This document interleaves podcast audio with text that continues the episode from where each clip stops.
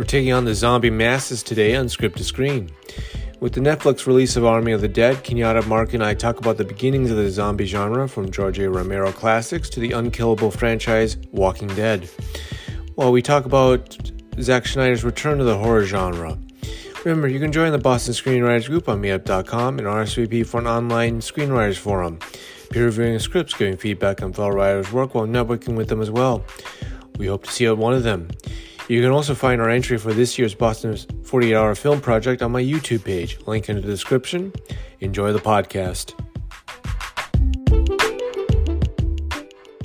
So, I want to give a welcome to uh, screenwriters, aspiring writers, film lovers, and everyone in between to the latest episode of Script to Screen, the Boston Screenwriters Group podcast, hosted by myself, Jeffrey Chang Stewart, Kenyatta Hoskins, and Mark Liddell, where we come in and discuss and give screenwriter, film love, filmmaker, and film lover perspective on movies and various other forms of media related topics. Whenever you're giving us a listen, morning, noon, or night, we hope to be a great part of your listening cues. We know the world is a little little uh, off kilter at the moment, but we hope to be a good part of the stuff in your day with these in-depth discussions on film, TV, streaming, and other things we love. I'll start out with the intros. I've been a co-organizer of the Boston Screenwriters Group for over five years, helping out uh, the founder Deborah Sharif with the meetups, where we help any level of experienced screenwriter peer review their screenplays with other members. I'm also a local filmmaker in the lower end of budgets, but I'm always up with I'm always down with coming up with moving uh, ideas and always ready to film. Now, with all that settled, I'll pass it off to my co-organizer and friend Kenyatta. Good morning. Yeah, this is Kenyatta Hoskins, co-organizer of the Boston Screenwriters Group for uh, over four years now. Been a member for over five years, and I'm happy to be here to talk about um, movies. Thank you. And I'm Mark Liddell, longtime Boston area educator uh, and lover of movies, um, former kind of repertory uh, actor in Michigan, um, and thrilled that the summer season is upon us. Um, I'm a lover of movies and haven't been in the theater for over 14 months. Went back for the first time yesterday, so I'm happy to be back talking about movies and seeing them in theater. Absolutely, yeah. Uh, theaters are opening up. Um, you know, we got uh, all of uh, two days of uh, two days of good summer weather, and then we went right back to uh, fall weather uh, this weekend over in Boston. It's down 50 degrees with wind and rain and over overcast, but uh, hopefully hopefully we'll get back on track uh, soon, both with theaters and the weather. But today we're talking about another another uh, uh, streaming release, uh, both I believe it went to some theaters, but mostly streaming release uh, Army of the Dead uh, from uh, another person, another director we've talked about earlier, Zack Snyder, uh, going back to sort of his roots, if you will, in uh, terms of filmmaking with uh, uh, with a, a zombie zombie invasion movie. And uh, we thought, but as we always like to do, we always like to go over the history of uh, sort of these tropes and these themes. Um, that have been and how they became sort of popularized uh, all the way up to uh, all the way up to now, all the way up to now with uh, zombies sort of uh, ruling the. Uh, you know, before superhero movies came along, pretty much zombies zombies ruled the roost in terms of what was the what was the driving force of media with a lot of, with a lot of a lot of adaptations to the screen and TV. So I guess we want to go. Let's turn the clock all the way back to Georgie, the the the the Godfather at all, George A. Romero, and uh, Night of the Living Dead, which uh, is still a uh, just seminal seminal piece of horror in uh, 60s 60s horror filmmaking, uh, and uh, uh, and uh, is there anyone want to start us off there with uh, sort of uh, talking about uh, their their experiences with uh, sort of the first sort of wave of uh, zombie uh, uh, sort of zombie movies? Sure. You know, George Romero, we know Night of the Living Dead um, is the first in this kind of modern vision of the zombie. Just want to say one thing and not really delve into it that deeply, but just the notion of of zombies and, zombie movies kind of predates Romero, even though he's seen as the godfather of the modern zombie. Um, the idea of the zombie was often tied to um, the country of Haiti um, and the and the Vodun, they call it voodoo voodoo uh, practice. There, the belief was that uh, in some circles that the victories of Haiti over the three largest and most powerful uh, militaries of the world at the time, British, Spanish, and French, was because they had some magical power bringing back the dead to increase their numbers. Right. That's where this kind of thing starts. And there are a number of movies in the early days of filmmaking that kind of touch upon uh, zombies, but nothing to the level of a George Romero, where we see the first kind of uh, wave or onslaught of these zombies that are taking over this, this um, uh, idea that zombies are bringing about some type of wrath upon human beings. That's he's the first uh, in that regard. But yeah, Romero takes the idea of the zombie that was again linked in some ways to Haiti um, a racial element to it.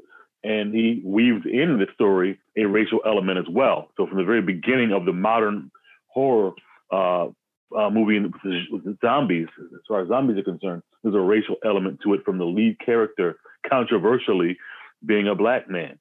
Um, and from Romero's uh, seminal Night of the Living Dead come all these other incarnations of them um, which are all kind of um, variations on his theme. And you know, once we get into discussion about Army of the Dead in, in, in depth, uh, I'll, I'll, talk about some of the, the, the, deviations of how he kind of they, they veered from that idea. But um, yeah, that movie was seminal. It, it set the, the tone, the pace, and the ideas and the rules around what was happening in the, the zombie world. You want to go, Kenyatta? Oh, okay. go ahead. No, no, okay.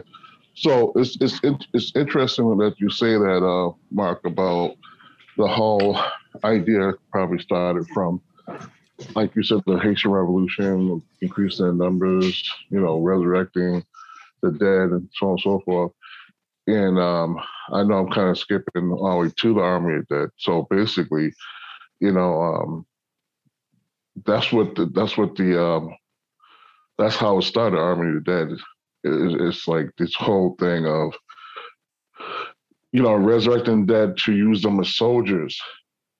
So so so that that's that's just based on what you just said. It's like they just totally used our whole narrative that you know because this you know that's that's definitely way back in the day you know way way way way back in the day. So um yeah, in terms of uh, one of the first uh, zombie movies I saw was Night of the Living Dead, and um, maybe you guys can re- remind me when that movie came out. It, you know, it was in black and white. When did that come out? In the sixties? Yeah, 68, I believe. Mm-hmm. Yeah, sixty-eight. Okay, yeah, and and it, it, you know, I was I was younger too, so um,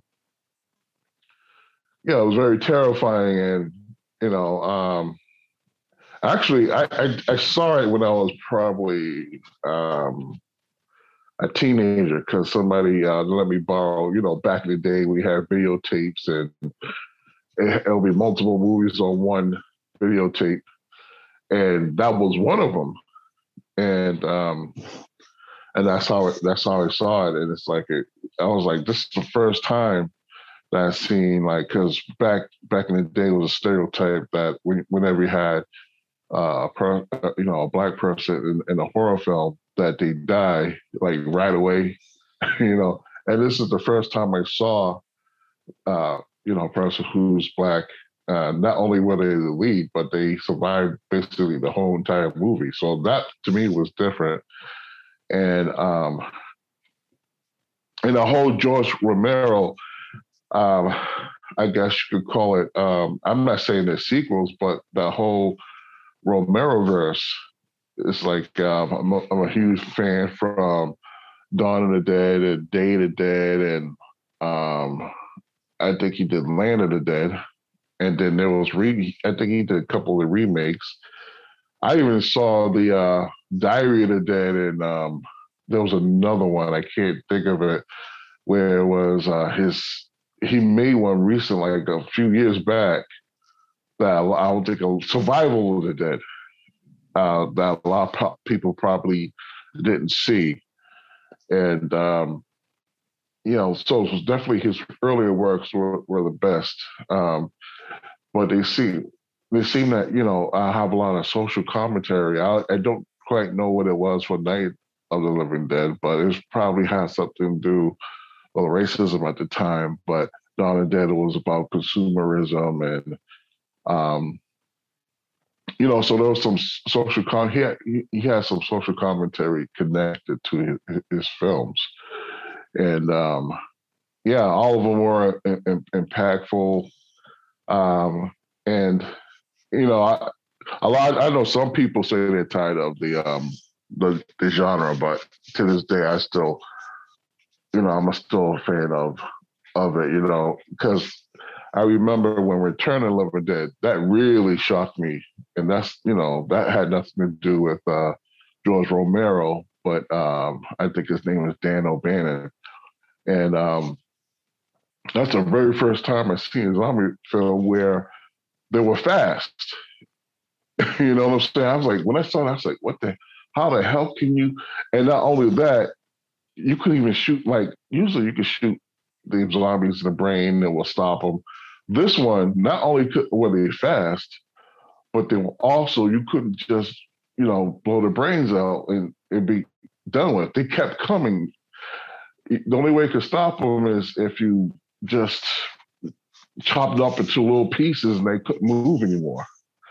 you know what I'm saying? So I just, you know, I like how they kind of upped the ante from the, I guess, because like the whole, there's so, so many zombie films that they kind of had to um, reinvigorate the genre somehow by changing up stuff, you know, by by throwing something new, you know, because you know you had the Italian, uh, you know, directors. You know, you had movies like Zombie, and I, I think there, was, there were sequels, and then, you know, um, children shouldn't play with dead things. I remember I so happened to see um it was one of those films um I think it was on um uh I don't know if people remember they had the drive-in Billy Bob I think his name was he used to host he used to play films and this was already playing so I you know I was you know start watching it you know it was a low budget film and and let's get there. I ain't gonna lie, it, kinda, it was kind of scary because you know at the end they they they got on a boat and they're going towards New York. you know, you know what I'm saying? So um, yeah, so and I and you know Zack Snyder, he um, I think one of his first films was the remake to Dawn of Dead. I can't remember if he made a film before that, but that was um, it was a very good sequel. And like I said, you know, trying to do something fresh and new to this, you know, the whole horror genre by having a, a zombie baby. you know, that was like one of the uh, things that people talk about when they see that film. So, um, you know, Train to Busan, and you know, so it's like uh, after a while you have to do something new to kind of reinvigorate the, the, the genre because sometimes, uh, you know, people will get kind of tired of the genre if you keep doing the same old thing. So that's my kind of spiel of my experience with zombie films. Um, you know. And then there are movies. There are movies that some might say are not zombie movies, but are zombie esque. I'm thinking of um, 28 Days Later. Technically, the individuals in those movies are not zombies; they're actually hit with a virus that they're still alive, but they're behaving in ways we think of zombies behaving, and they've got all the the um, dexterity and movement and whatnot of a normal being human being because they are they're, they're not dead. Um, so I kind of lump those also into the zombie category. Um, but I think part of what you mentioned, Kenyatta, about people being tired of, of zombie genre, the, the zombie fatigue, is because you know we've seen this kind of uh, reemergence of zombie uh, programming with um, Fear of each the Walking Dead and Fear of the Walking Dead and that whole kind of uh, series. They've had a number of Walking Dead series, um, and I think a lot of folks over the last I guess decade or so have seen these shows and said, okay, this has been done to the hilt. We don't have any other angles on it. And I think what this movie, um, Army of the Dead, does extremely well is it adds a little something to what had been a kind of a stale genre. I, am a sucker for zombie movies too, I, I, but I do recognize that um, most of the zombie movies tend to be about a band of people just trying to find sanctuary or find a sanctuary, um, or you know, a solution as to how they're going to cure the zombie situation, right? Um, in this movie, um, because they do introduce a heist element to it, um, and this kind of a, a, clock, right? There'll be a nuke um, dropped on Vegas at a certain time. You've added in the stakes. We're gonna die if we don't we don't get out of the situation, and you've got uh, an actual um, piece of motivation or incentive for doing something other than just finding shelter, um, which is a pro and a con because after a while, we recognize a different timetable uh, as to what's going to go on. Makes you wonder why do they still persist in, I guess, the mission and say, okay, um, just abandon the, the, the mission. Um, but yeah, because he, he introduces the heist piece, because we know that you know their time is limited in that space, they got to get out of it quickly. Um, and because there's the element of these zombies, at least some of them in, in, this hierarchy, being somewhat intelligent, even able to negotiate things. Those are all new kind of wrinkles, which makes this somewhat fresh. Um, I'm happy that he did that because I, I, I, was thinking it would be just a typical zombie movie again, but no, he adds these elements that make it uh, refreshing. Mm-hmm. Yeah, so I guess my experience with um, you know zombie uh, zombie movies and zombie lore kind of is uh, uh, sort of more modernized uh, because um, outside of Night of the Living Dead, I haven't seen much more from uh, George A. Romero's catalog. Um, I haven't seen sort of the the the, the 70s uh, all the way up to the 90s, but uh, uh, zombie uh, the zombie movies uh, from uh, Romero or other filmmakers. But I, I, kind of caught on sort of in the mid aughts, if you will and starting with uh, 28 Days Later, which, yes, technically it's not a zombie movie, but uh, I mean, uh, the Rage, uh, uh, the Rage virus acts sort of uh, in, in, a similar vein as to a zombie outbreak, um, just turning turning the people infected into sort of just just uh, just a, a, uh, animalistic and primal, and just uh, they they don't have any sort of uh, they don't have any more sense of humanity in them, and uh, uh, that carried on to Shaun of the Dead, and as Mark mentioned, the Walking Dead series, the Walking Dead franchise, which is still go- still going on after I don't know how many seasons or or so. Um, Unfortunately. You know, well, yeah. Unfortunately, it's like uh, it's like your daytime soap opera with zombies. It just keeps on going and going and going. Uh, but yeah, when so that leads us to sort of uh, Army of the Dead. Um, uh, sort of uh, going back to the just uh, bare bones, if you will, uh, zombie movie. That uh, here's this outbreak. They were able to contain it, but this you know roguish band of of misfits and uh, and uh, uh, people that have, no, have uh, some some just have nothing better to do than just to go back into a uh, uh, just and face the zombie horde. But uh yeah, it's it, it, it just go. It, it, there's really not much else. Uh, there's no really no complication. Well, I mean, there's complications, but there's really no sort of uh, uh, other overall like um, uh, like wrinkles or any anything that would really distract from just uh, you know uh, Dave Batista uh, going around with uh, uh, an assault rifle taking out you know hordes of of zombies that are attacking him. Um, yeah, it's very it's it's just very stripped down. It's very just going back to what. Um, uh, you know, it just gives the thrills of what I, I think uh, modern audiences want out of uh, zombie movies uh, now, uh, especially with uh, so much, you know, so much so so much done with so much done within the genre. I mean, we were getting fatigue probably you know ten years ago, and it sort of died out there. But um, yeah, as as we've sort of pointed out, zombie movies have been around, you know, going on you know they've been in the movies for since you know '68 officially, but you know they've been in uh, folklore uh, as as Mark mentioned with uh, um, the Haitian Revolution and uh, the stories and mythology that's sprung that sprung up from that. Um, yeah, I. I actually don't, I don't have a lot to say about Army of the Dead other than yeah yeah if you really if you like if you if you like the genre I'm sure you'll find something that uh, um, yeah, they'll pique your interest.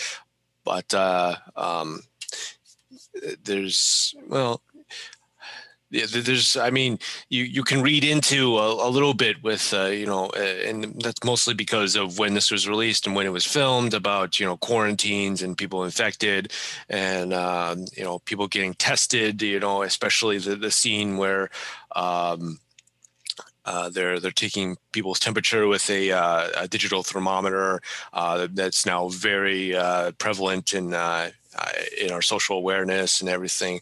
of course, they didn't know that when you know then they were filming, but. Uh, it just or did they? or did they? or did they? That is a good question. Good, very good question to ask the filmmakers. How aware were they?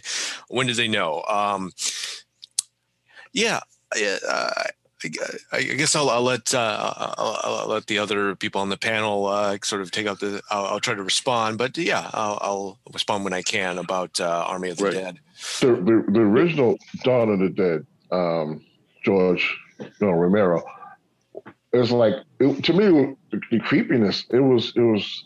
Let me tell you something. It was even though it was an older film. It probably didn't have the special effects that they have today, but they used kind of like the old school. I always, I'm, I'm, I'm, a big fan of the old school way they used to do makeup and effects. You know, like, um, you know, we talked a little bit about um, um, American Werewolf in London, how they used the, uh, you know, old school way of doing special effects and everything, and even uh, Francis Ford Coppola with Dracula and um, Dawn of Dead is pretty much, you know, exemplary of how they use makeup back in the day. And it was like it was relentless, man. Um, the way they would the zombies would tear people apart and so on and so forth. Um, and they kind of had a documentary feel to it, like they were reporting and you know they had the broadcast and the way they were reporting you know, how to get rid of them. And it, they were kind of talking about it, the scientific part of it, you know. And even it was like a lot of religion, they talk about a lot of religion, how the reason why uh, this is happening because there's no more room in, in, hell. So, so, so therefore, this is like this kind of purgatory. So, to me, that adds to the creepiness element to it, you know. So it's like the the horror element instead of you know um I, I think after a while they try to make it more action and they even you know went some comedic uh they went comedic ways you know uh sometimes as well. But um and like i said one of the pivotal things. Uh, one of the pivotal films in the in in the in the um, zombie horror genre was like i said return of the living dead. What you know um to me in terms of the genre what impact that the impact that movie what made it so impactful is that like i said um you could shoot them in the head. They were they were fast. And it just kept coming. Kind of remind me of like the terminator how the terminator it's like it will keep coming until it, you have to completely get rid of it, like dissolve it or whatever you you know you can do. But they were that was which was probably hard to do because they they keep coming after you, and that concept was in Return of the Dead because even after you, um, because what happens a lot, even happened in Army of Dead, how like one of the solutions is to blow them up. Even that's not a solution in Return of the Dead because once you blow them all up, you could nuke them up. What happens is bodies burn up, and then that when and then when they get burnt to ashes, and then the, the smoke from it, it gets into the clouds, and when it rains, that rain becomes you know like a toxin, and it would turn you like you know into a zombie. So it's kind of like to me that's a lot of a lot of films don't do that where it's like you can't get rid of them, you know. And that's one of the first and only movies I could think of that was like that. Um, now, um, in terms of Army of the Dead, I think you know, uh, like we said, after all the Walking Dead, then you have to spin off Fear of the Walking Dead. Then you had um, that's that's a, a, another one. I just can't. I tried to watch it. I was like, no way, I'm gonna finish watching I mean, I'm not going past the first episode. I, I can't think of. There was one yeah, other that, that, that third spinoff. I, I, I watched the first one too. I'm like, nah, I'm not watching. What was this. the name of that? I've forgotten what it was called, but the problem that I had with it was, well, not the problem, but I think what they were trying to do is they're trying to make it centered around like teens. I thought that they thought that yeah. was a new angle, They could get teen-centered Walking Dead and not that I, am against teens, but it's like, okay, it's the same thing, just put teens in it. No, we have to have a different idea, a different story, something that's going to energize it, not just because the age group is different. Right, right. At least make it, you know, in Fear of the Walking Dead, I tried to watch, uh, I hung in there a little bit, but um, anyways, because it was just so saturated, you know, with all this, you know, this whole zombie thing is it needs some kind of something to reinvigorate it. And I think Army Dead is trying to trying to do that. I mean, come on, the tiger, that was that was pretty, you know, it was pretty dope right there. And then you had he's riding a horse and then you introduce aliens, you know. So basically how it started out was, you know, like I said, they're they're trying to make super soldiers, but they're trying to um use the alien DNA, and then somehow, you know, w- during the experiment, you know, you had these this the kind of like a zombie hybrid, you know, um, alien and probably human DNA. That's what I'm guessing what it was. So those are the mm-hmm. alphas. Mm. And then, because before, like a lot of zombie films, they don't have animals being zombies, it's only humans. So that was that was that was an added element to it, and um, you know, so they try, and then then you had the whole time loop. I thought that was interesting. I don't know how many people like that part, but it, it was funny how it's like they kept trying to get you know this guy. He's uh he's not being you know he's, he's not being forthcoming. What, what his goal is, he's making them think this is a heist. Because like I was curious, it's like if this if this is a zombie comp, uh, apocalypse, it's like, what good is money? you know what right. I'm saying? Because like there's a movie called uh, the, the, the sequel to Train of uh, Busan called Peninsula, and that was kind of like a um, they were trying to retrieve a whole bunch of money.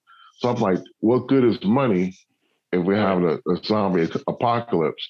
So um, maybe you guys could shed a little bit more light maybe I missed something. Maybe I need to see it again. But um, but it was interesting how like the first group they failed. He went and get another group that's similar. So it's kind of, I thought that was kind of an interesting uh, element that he brought to it. So he's trying to do something fresh here with the film.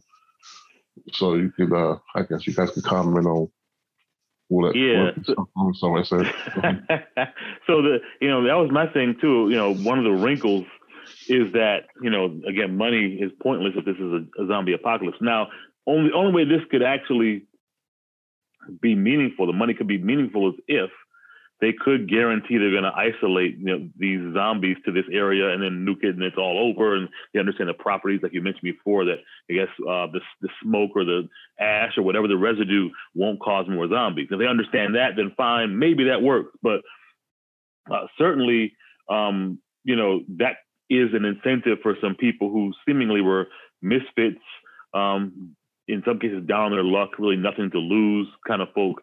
Those are the only people who might want to engage in this pursuit. But um, you know, once it was apparent that they were going to die, um, I don't know why they kept on going. I mean, even the idea that they're going to be, you know, in Vegas and out, and the bomb would come the next day. Still, for me, I'm like mm, that's still cutting it too close.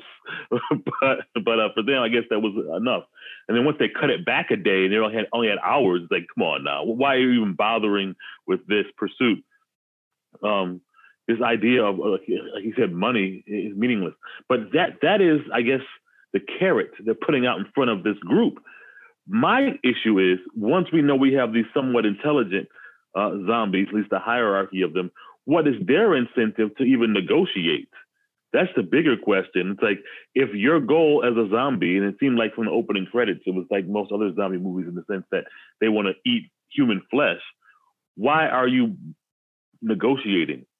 And why is the sacrifice of one enough for them to justify that whole crew just walking throughout Vegas? You would think that even if they were intelligent or unintelligent, it wouldn't matter. They want to eat your flesh. And there's a finite amount of human flesh available in that space. So we need to go ahead and eat you. Negotiations can't happen because there's not enough flesh to go around uh, to sustain all those zombies that are there. So that, that's a bigger issue it, for me is why would they be willing to negotiate knowing that there's not enough food to sustain the rest of the zombie horde? Yeah, there, there's some interesting ideas presented. Like, I, I, definitely like the idea that there's a hierarchy of zombies. You know, some had more, you know, functionality and, uh, you know, sentience than others uh, that were infected. Uh, but it doesn't really go anywhere because at the end, it's just uh, really just, again, it's just all a whole horde of zombies, you know, getting uh, getting uh, uh, getting a uh, getting an assault rifle like fire to the face into the head, and there's just what there's just the, there's of course the one you know alpha that's sort of roaming around and kind of becomes the final boss, if you will, uh, that you have to that uh, you have to dispatch. Um, but uh, there's yeah, again, there's a lot. There's there's some idea. I think the idea of the the money th- thing. I think you know, maybe I'm stretching it a little bit. They're they're trying to go back to sort of uh, you know the roots of George A. Romero and his and his uh, especially his uh, his later uh, zombie works about consumerism. You know the the, uh, the zombies attacking the mall and uh, you know but uh, in that. Money is sort of money is sort of just worthless when everything else is just going to hell. But um, yeah, I, the, the idea that the that there's the hierarchy of zombies is probably the most interesting sort of thing, but uh, they don't really develop it uh, beyond sort of um, the initial sort of. Uh, uh, the initial sort of recognition that there's uh, the, the, what, what happens when you become infected in this uh, you know in this adaptation. Yeah, because I you know um, it, it, was he was he going for any social commentary in this one? Because like the past zombie films, that's what they did. Because I guess there's always a question, you know, the importance of money. Like, um, you know, corporations that could get so greedy that the bottom line is the most important thing. It's like profits over people. So here, this seems like that money is so important that um, such, such a premium put on it. It's like even during a, in a zombie apocalypse where it's like, okay, you have hundreds and hundreds of millions of dollars for for, for what? Unless you're just trying to like you're hoping for like there's going to be some resolution, you know, this to be found to kind of um, get rid of this whole you know zombie thing, and and, and by that time that happens, you don't, you know, you you know, accumulate all this wealth that you can use later on. I don't know. That's that's. I'm just trying to think. You know. So why, my understanding why, is it's limited, right? Isn't the zombie um, kind of horde limited to the Vegas area, or is that mm-hmm. just what my own interpretation? Because if it's limited no, there, yeah, again, you're right. Yeah, you're right. So the uh, yeah they quarantine uh, Vegas uh, and they sort of uh, are able to contain it there. Um, Oh, okay. yeah, the uh, so it isn't uh, so it isn't like uh, like uh, Dawn of the Dead where it's it's worldwide and uh, there's no escape. Uh, the it's sort of um, I'm trying to remember. It's sort of like Escape from New York with zombies. Uh, uh, th- Right. That was my initial thought. Oh, he's just doing you know he's just mashing sort of these two movies together, uh, and um, uh, but Yeah. So my my, my complaint about the money thing, you know, is that it doesn't it's not helpful Mhm. to you if you're dead. right, But right, again, if you could find a way to get away from Vegas, and if they can Mhm. isolate, they can quarantine and then blow up Vegas, then you know wherever you happen to be on the planet, yes, you could use the money there. Mhm. Or if it even leaks out of Vegas uh, slowly, um, because Vegas in itself is, is fairly isolated, being out in the desert. You know, it would take a while, I would imagine, for these zombies to make it all the way to I don't know. Um, like India or someplace, you could be over there or be, you know, in, in the South Pacific someplace, and never ever in your lifetime encounter the zombies. I guess in that sense, maybe money would matter, but um, yeah, I just think one of the the problems again with this whole nuke idea is that if this were the case, there's far too many people in and around the Vegas area, even um, after they've been trying to send people away uh, to, kind of justify it. The the the Omari Hardwick character somehow walks to a, a an airfield somewhere. like where is it? Where is this airfield? Did he just walk for several days, or what, where, where is it? Because there's nothing. I mean, Vegas is pretty isolated, and there's seemingly people there, flight attendants, uh, pilots, passengers. Why are they still there?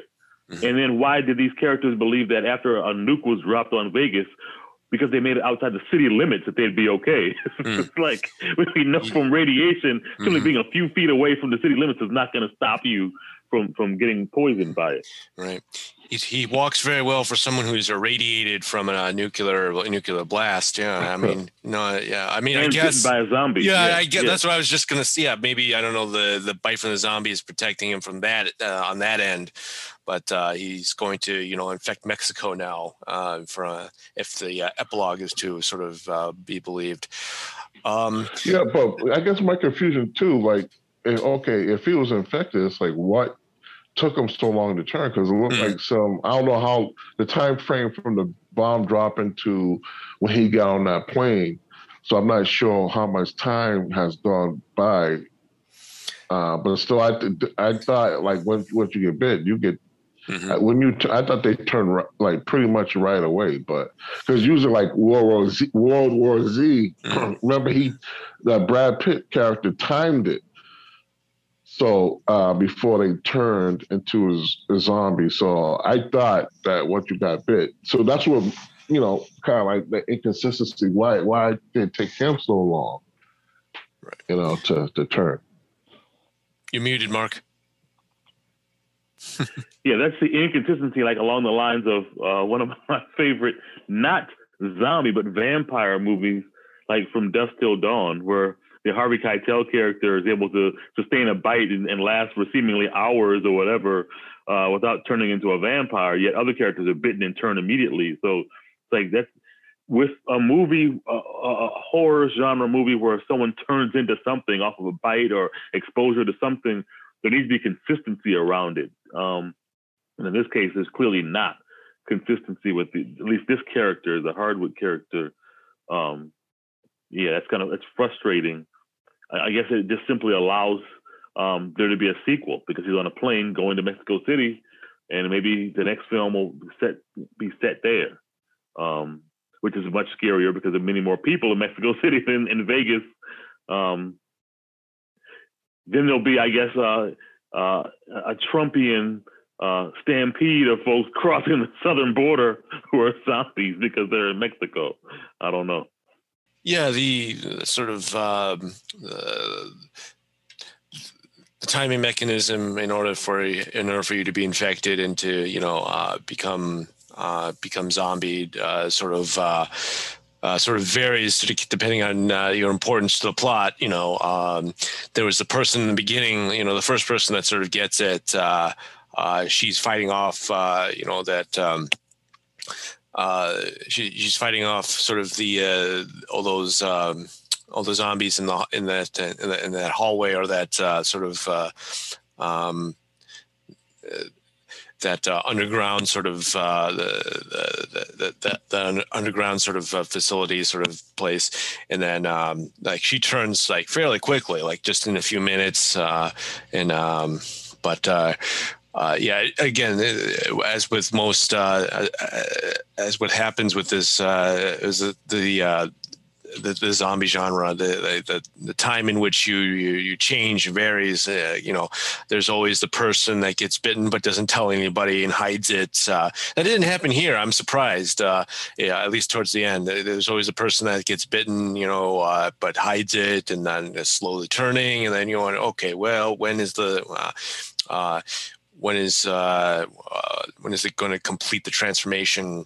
Um, there, but um, going back to sort of uh, um, so this is sort of uh, you know uh, Zack Snyder's sort of uh, second entry this year. He's already he's a busy man. He's already gotten uh, two uh, uh, two entries two entries this year with the Justice League and this one, and uh, it's it's good to see that he actually does have like a sense of humor when he's not dealing with uh, superheroes. That he has a little bit of there's a little bit of um, there's a little bit of humor behind uh, it, uh, especially with the opening credits, which I think were the best uh, the best part of the movie were the opening credits. And he, uh, you know, he throughout his career he knows how to do opening credits, um, and this one is no different with the uh, the uh, the music choice and the uh, sort of the vignettes of. Uh, you know that some are homages to you know older zombie movies and and some are just some are just the things you see uh, you know, things that are repeated uh, ad nauseum with uh, within the genre. But I think I think uh, you know, sort of him as a filmmaker. Uh, I think when he leaves sort of the uh, the superhero genre, he, can go back to sort of being more playful and being more, you know, uh, at least having a little bit more of a jokey side rather than really having the burden of adapting these icons and legends to the screen. And uh, it's just an interesting sort of. Uh, uh, sort of comparison uh, between how his career started and uh, what he's known for sort of right now. I well, wonder about.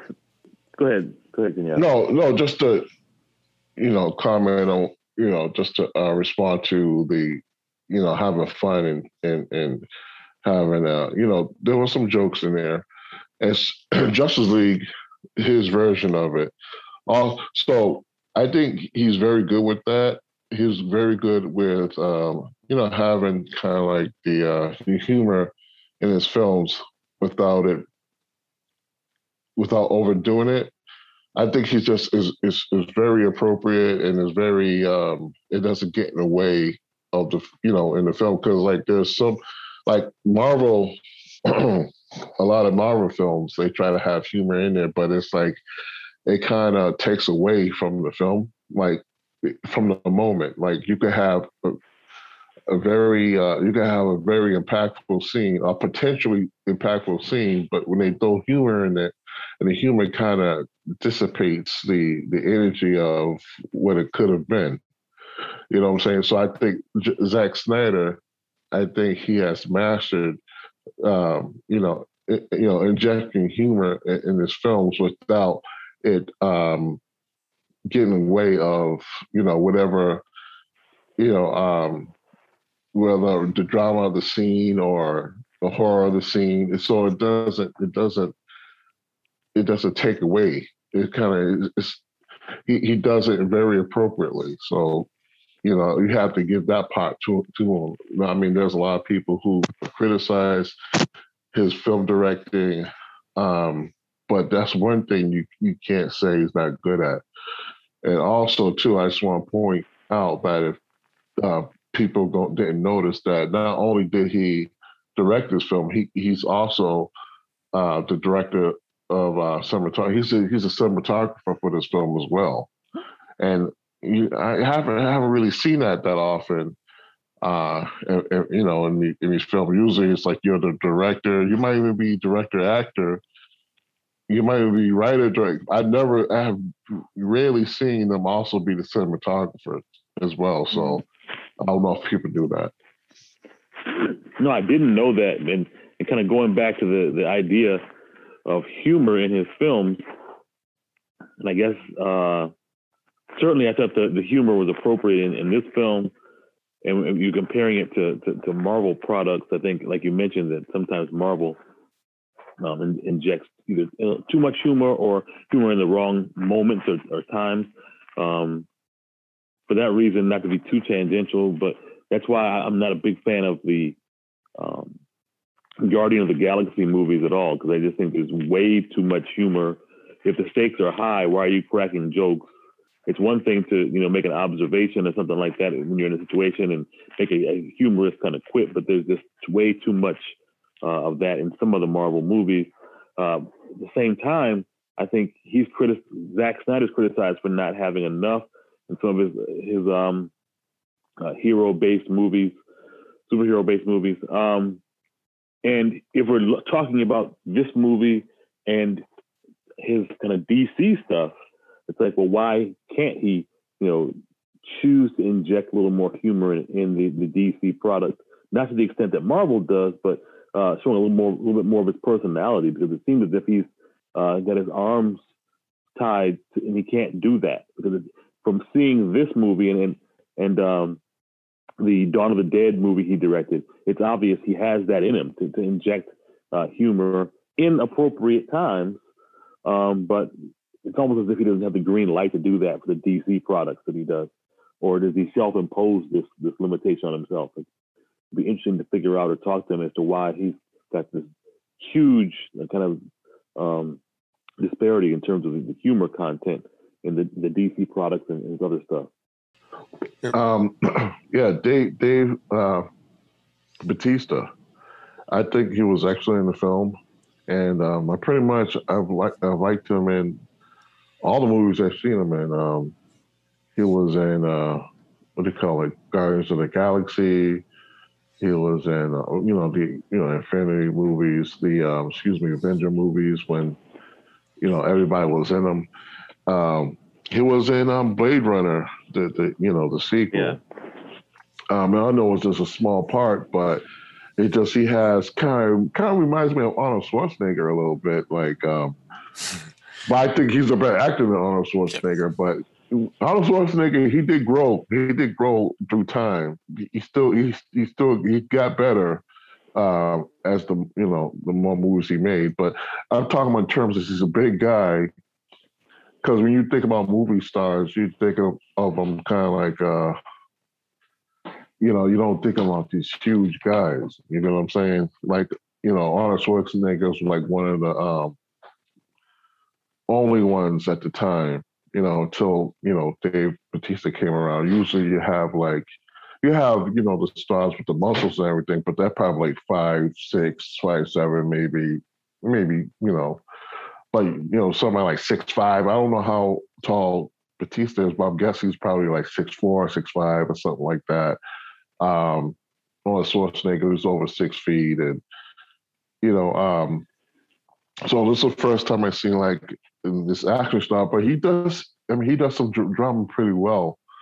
Um, so I know he's a wrestler and everything. I've never really seen him wrestle, but I know he comes from wrestling.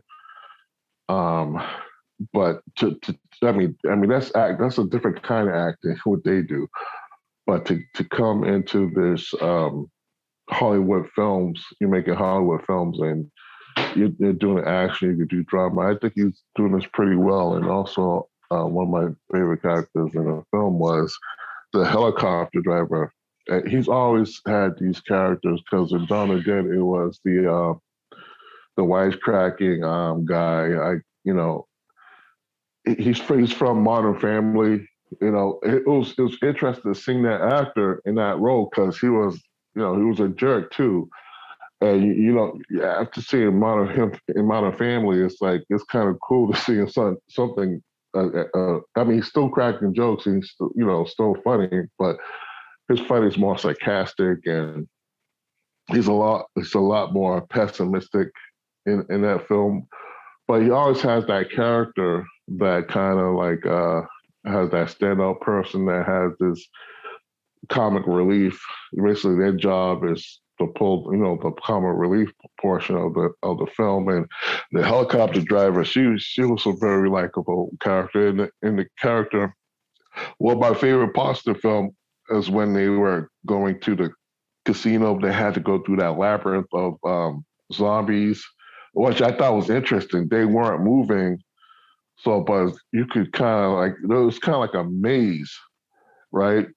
And then the um the girl what I thought was kind of weird how she made it known that they're looking at the guy, the um, you know, the um the the he the head of security of the guy who sent them on the mission, you know, she she was like very, you know, verbal about not trusting him and you know, like uh they're gonna be watching him. So it's like she put a target on her back when, you know, if if you are suspicious of somebody, why are you to announce it like this? Because you know you you're going then you you're going to these kind of situations where you know that person could easily set you up. You know what I'm saying? That's kind of pretty much what he did when um, you know she was trying to follow the pack, and then he threw the um, the light in a different direction, and she kind of got lost in the labyrinth and she had to fight her way out.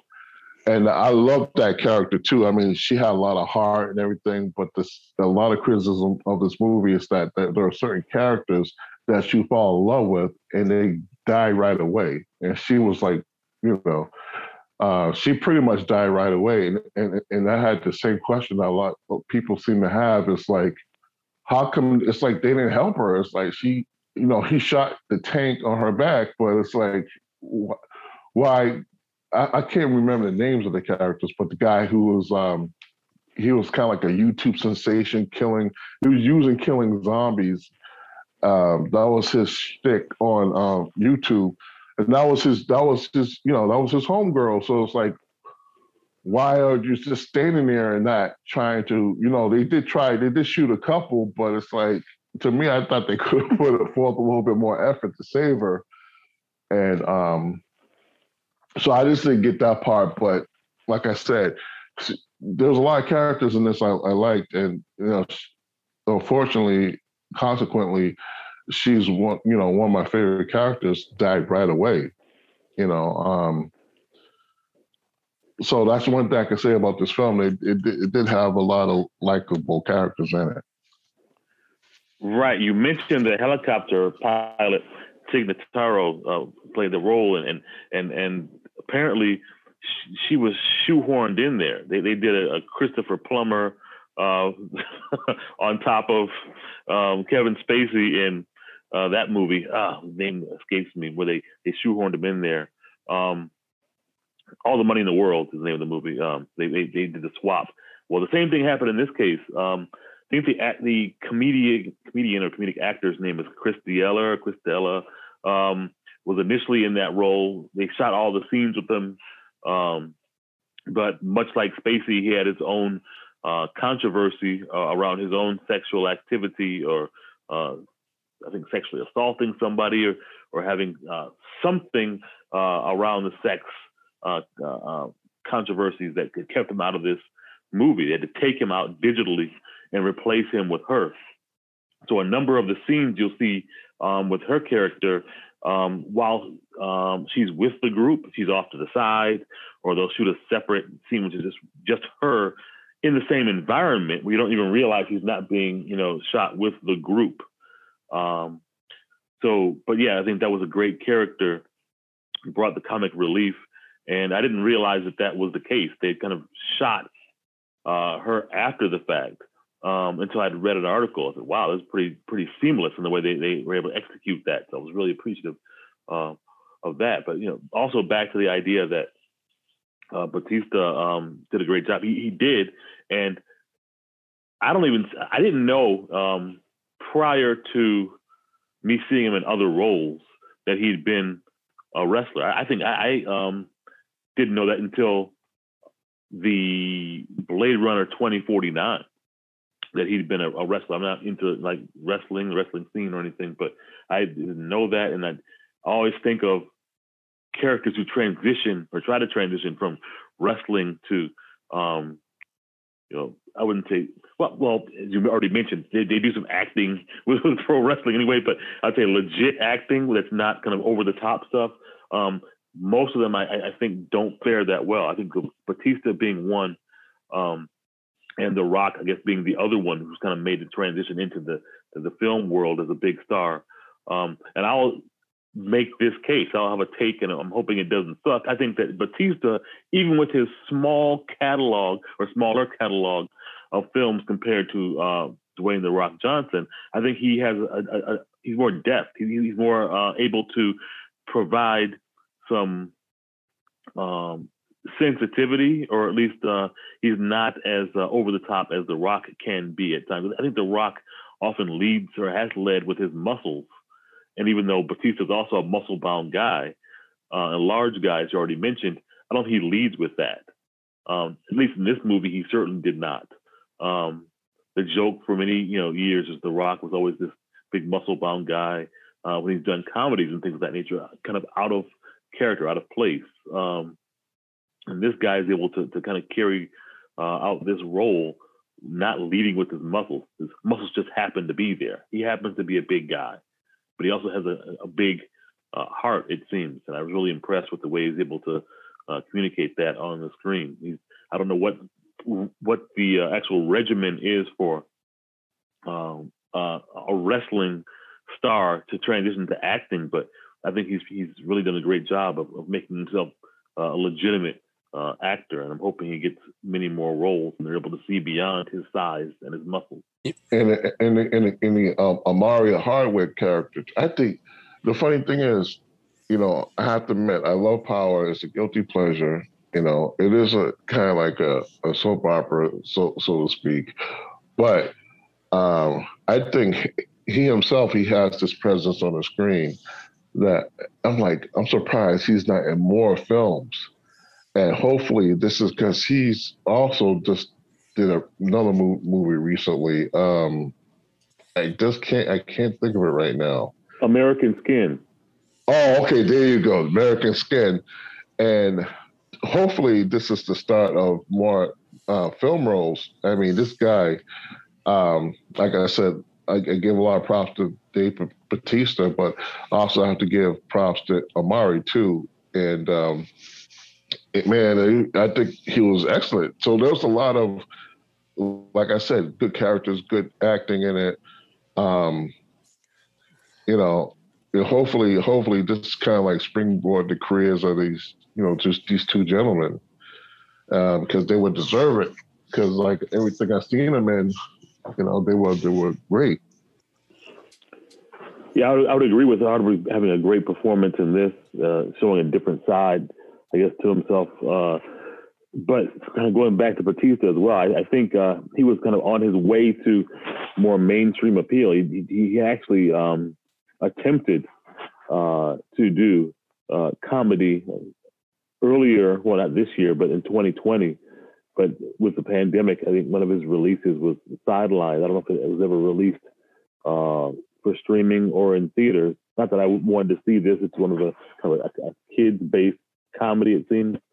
Um, I think it was My Spy or something of that that title, where he's with a, a young child actor. They say never work with children and animals, but he he's working with a child in this one, and I think that was supposed to be his kind of foray into leading man status and into the straight comedy genre. He had another film, um, late 2019, uh, comedy genre film. The name escapes me um, with another comedic actor.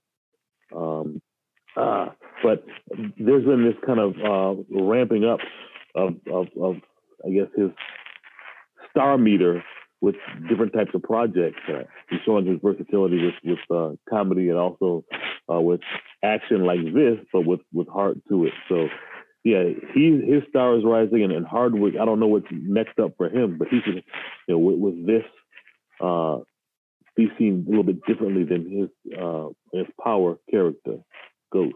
Yeah, uh, yeah, Dave Batista. Uh, yeah, I, uh, he's he, I've been a big fan of his ever since you know Guardians of the Galaxy. Uh, he seemed to um, he has sort of a different sort of presence than you know you would uh, your normal uh, wrestler to to actor sort of sort of role.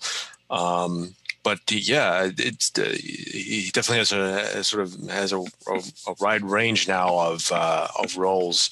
And um, yeah, his part in uh, Blade Runner 2049 was was quick, but um, really, uh, and actually, uh, he they they did a uh, sort of um, a little prequel.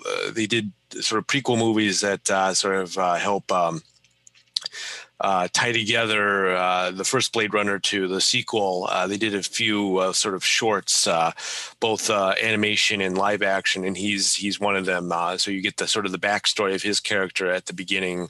That, that, leads to the beginning of the sequel, and yeah, he's he, he I, I, too wasn't really aware that uh, you know he was a wrestler or, or anything, but uh, yeah, it's definitely a different skill set uh, going from uh, uh, going from you know the ring to the to the screen, and uh, he's really transitioned very well. he's very, he has a very good, great presence. He has great comedic timing. he could also be dramatic if you need him to. He seems to have a good a good well of sort of. Um, uh, a, a, good uh, sort of foundation to uh, to go off of. It's interesting how you, mentioned Blade Runner, and they have some uh, kind of to tie the two films together. There's uh, a animation. That's actually what they're doing with Army of the Dead. Is that they're going to have some kind of they did the same thing with Matrix, but they're going to do the same thing with Army Dead. They're going to have some kind of prequel animation stuff going on. So I don't know if you guys heard that, but that's also, um, you know, uh, up, up what they're planning to do. And I'm, I'm assuming it's going to go straight to Netflix. But I have a question. Did anybody notice the zombie robots in this in this film? I noticed one. Was there more than one?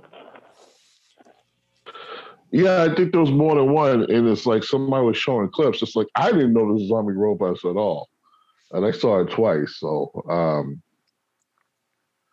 what, where, where, where exactly did, where, where the, when did you first notice the zombie robots? There's a character. Um, I think his name was Guzman. He's the guy who, you know, um, I think it's Guzman. Uh, who in the casino, one of the casinos, shoots a zombie and his head splits open. You can see like a kind of a metal skeleton underneath, almost like a Terminator style. It's really quick. I was like, wow, looks looks like a, a, a Terminator skeleton. Is that a Terminator?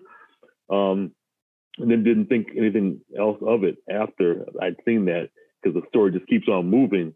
But then I, I did look at um, a video kind of recapping and, and, and uh, having spoilers uh, in it, and it talks about how uh, Snyder was hoping that the actual uh, zombies would be not static but evolving into something. And I don't know how you would take uh, DNA, alien or human, and turn it into a, a metallic being. Maybe there's something about alien DNA that allows them to transform part of their body into metal. But okay, I didn't get that, but I saw it. I, I did. I was kind of curious as to what was going on. So afterwards, I, I did look it up, and he was trying to make them evolve. Don't know how that happens, but that was his rationale. That is uh, rationale.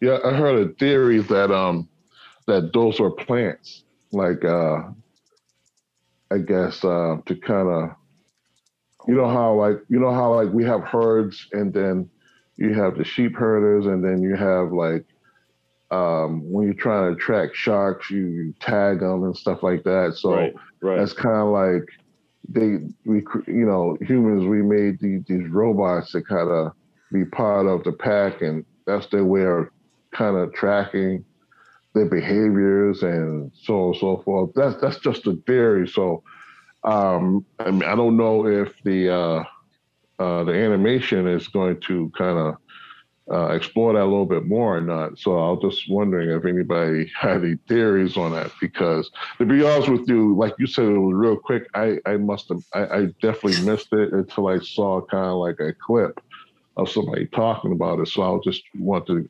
grab what you guys' thoughts were on that. So. Mm-hmm. No, yeah, they're well, very. You, go ahead. Go ahead. No, Oh, sure? Okay. Now I was just going to say, yeah, they're very quick shots. Uh, when it, you know, when uh, especially I think at the last scene, there's a lot of them uh, because you, see, you, get a few like uh, uh, gunshot sort of um, uh, effects, and you see some sparks coming off of some of them.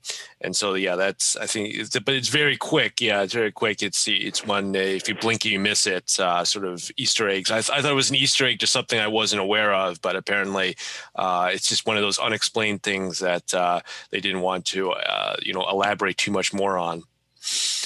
Well, it makes sense as an Easter egg if they're hoping to continue this, right? But if if this is a standalone movie. It's like did they waste that effort uh, with this Easter egg that goes no place, or they, they're just trying to make individuals who are watching it just I don't know ponder what's actually going on. Is this some kind of a, a red herring, or what is it? Um, and I'm thinking this works only if through watching it they they have some more reveals or more hints going forward, or if they have you know more films uh, in, in a series. But I just think it's a waste otherwise. Well, I mean, we get the epilogue at the the end with Omari Hardwick, uh, you know, going to Mexico. So, you know, maybe maybe that was the idea to try and make this in, into a series. And uh, as uh, Kenyatta mentioned, there's going to be material that sort of uh, fleshes out uh, this sort of new timeline of zombies, uh, you know, from the other uh, from the other ones and then maybe Joe Morton walks out at some point with a uh, metallic uh, hand. Oh my god! This is a this is a uh, a mashup of, of a zombie movie and Terminator. Who knows? Well, again, yeah, this also goes to sort of um, you know similar you know, similarities between Justice League and here. You know, there's the there's the epilogue in Justice League, the endless epilogue in Justice League, and there's the epilogue here, which there's no guarantee that there's going to be a follow up or any sort of uh, uh, any, uh, any sort of continuing adventures in uh, Army of the Dead uh, universe. I have a question. Um, can you think of a film where a person directed the film and was did all the cinematography work because I I can't remember hearing about that before. Is this like the first time? Like, has this ha- been done before? Or no, no, it's happened a few times. Um, uh, most recently, I think, is Paul Thomas Anderson with Phantom Thread uh, even though no one is credited as a director of cinematography or a director of photography, uh, he was the one sort of uh, uh framing the shots and uh, doing all the lighting and composition. But Kubrick was actually infamous for sort of being both the DP and you know all-encompassing filmmaker on set, and he didn't really have any use for his uh, his director of photography. He sort of uh, just asked them to to uh, uh, just to turn on the camera basically and, and, he would frame up all the shots. He would do all the blocking with the actors and uh, do all the lighting uh, himself because he was such a uh, you know he was such a micromanager on set. Uh, no yeah uh, it, it, it, it's it's a it, it, has happened in the past but usually yeah it's um, it's with a filmmaker that uh, you know that that really likes to get to uh, get in with uh, all the aspects in every single department and sort of uh, take over um, uh, from that end. Yeah, because I could I could I could see that happening on smaller films, but this is this is not basic. This is not a small film mm. by any stretch of the imagination. I mean, it's not the biggest film, but it's at the same time, it's a pretty big film to and it sounds sounds like such a, a hard thing to do um, to be in charge of so many things at the same time.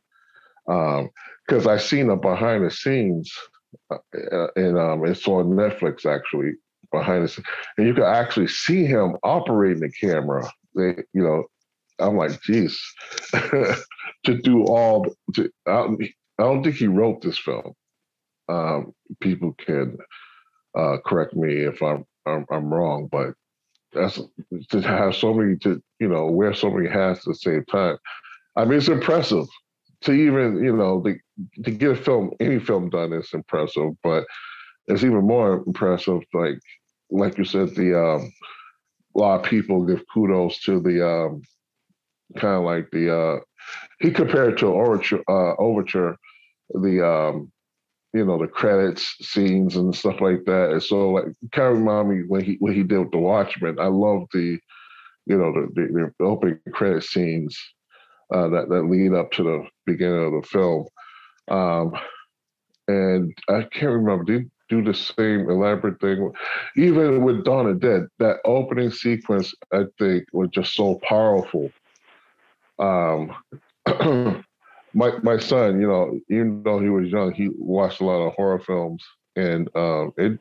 I mean, he's seen some really hardcore horror films, and it didn't bother him. But for some reason, that film, we had to leave the theater. I, I was like, I was like, wow, uh, Zack Snyder did. He must have did a, a very good job to, to, to, scare him because he's seen some. Uh, I was surprised he got so scared, but um, yeah. So so I, I mean that's that's impressive to to do it with all those hats at the same time like that. So that's why I asked that question. I mean, what? Okay, like you know, St- Stanley Kubrick, he's notorious for being so micromanaging and being so meticulous and such a perfectionist. But at least somebody is holding the camera. Somebody else is holding the camera but this one, it seemed like he's doing everything. But uh, yeah, like I said, uh, Zack Snyder has a lot of critics, and um, of course, I don't like every film that he's done, but I've always been a fan. I like a lot of his films, and um, it's just a testament of his talent, you know. And he showed this, and um, he's definitely made a comeback for all the doubters. You know what I'm saying? Because it kind of reminds me of M Night Shyamalan, when um, you know he's you know he's had a lot, a lot of films I, I liked, and then all of a sudden he just had like one um, film that that what's the word? It, it failed. One failed attempt after another, but he stuck with it, and luckily he had so many chances because when he came, when he made his comeback, he made it big. And Zack Snyder is kind of like you know um, you know, to, to, to his fans, he never left. But to a lot of doubters, he's, um, I mean, he's, you know, there's going to be some hardcore doubters, but I think he won over some people uh, that criticized him uh, prior to the, uh, you know, his version of the Justice League and then this. So, you know, kudos to him, man. Yeah, uh, you mentioned I think uh, Jeff, you mentioned it as well. Um, Zack Snyder's ability to create an interesting um, and engaging um, opening scene or, or, or, intro or credit scene or whatever you want to call it. Um, certainly, that was the case with, with this movie, and I would say in, in terms of like the Watchmen, as you mentioned, Kenyatta, that's the case. Also, um, I like the the the intro to the Watchmen better than the Watchmen. Uh, the movie itself. I wish the rest of the movie was as engaging as that opening, but um, yeah, he's one who I think is clearly talented.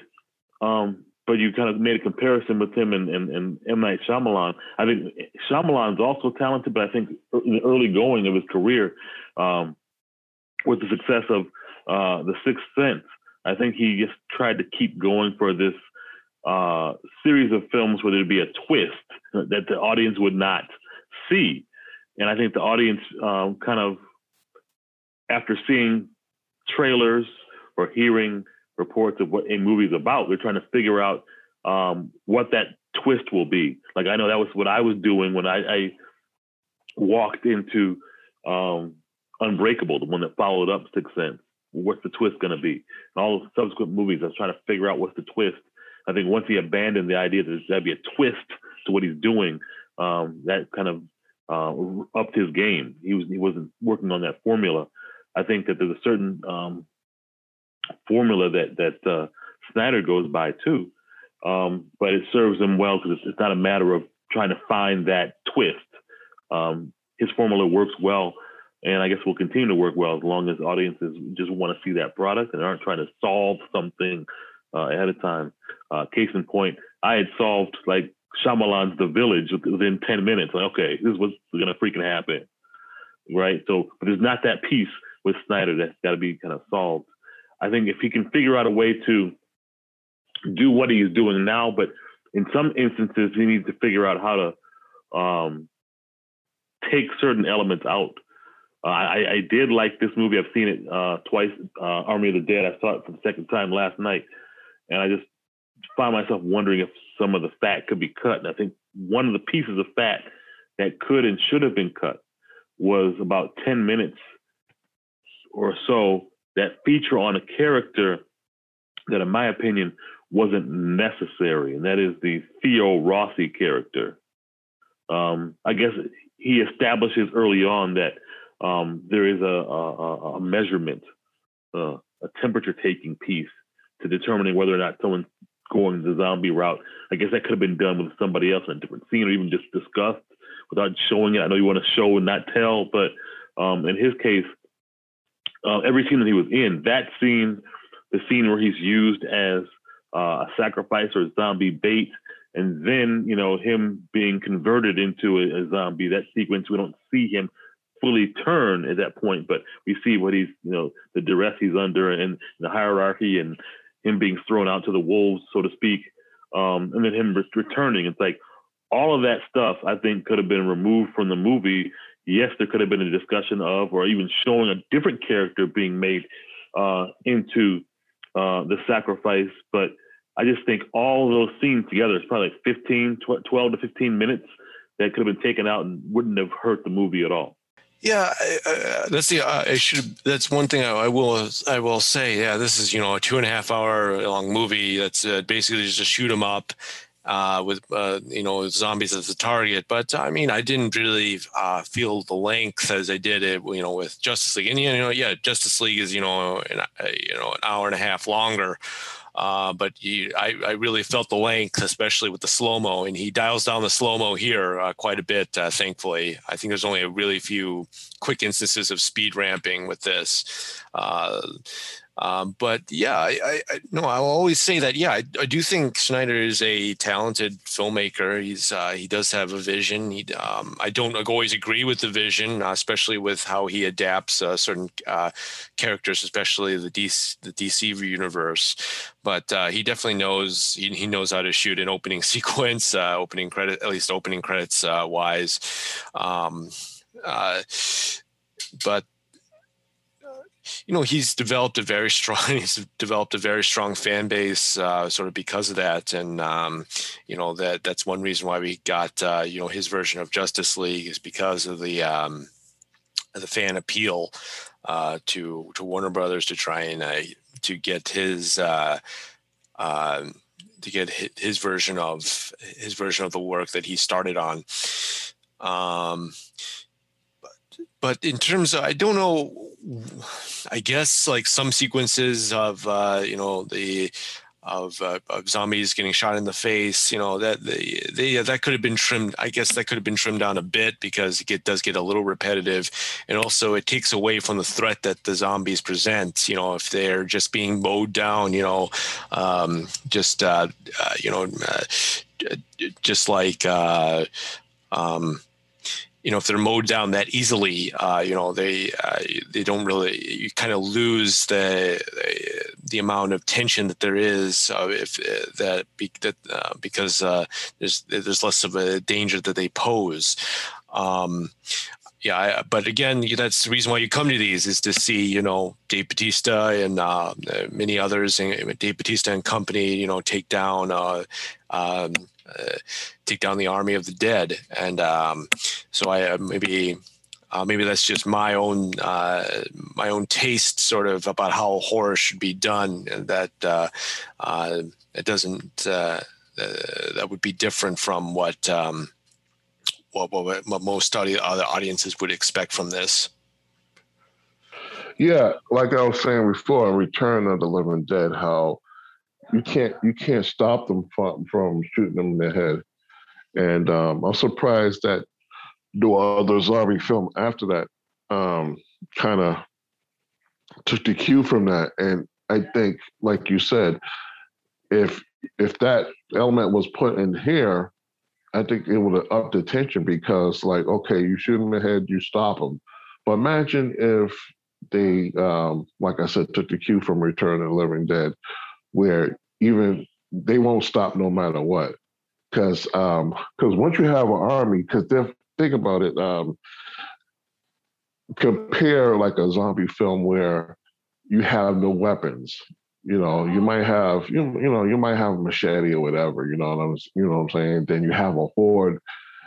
It's different tension, you know, when you have a character in that position compared to having well trained, you know, military people that good and they have and they're fully, you know, I mean, eventually you you know you run out of bullets and so on and so forth, but um, they had plenty at the time, and you know, and, and these zombies were fast, but like you said, they were. It became kind of uh, almost almost like a video game feel to it, you know, compared to like a horror uh, element to it because the tension is not as intense. I mean, there was tension in this film, but I think um, it could have been elevated if uh, you know the stakes were raised.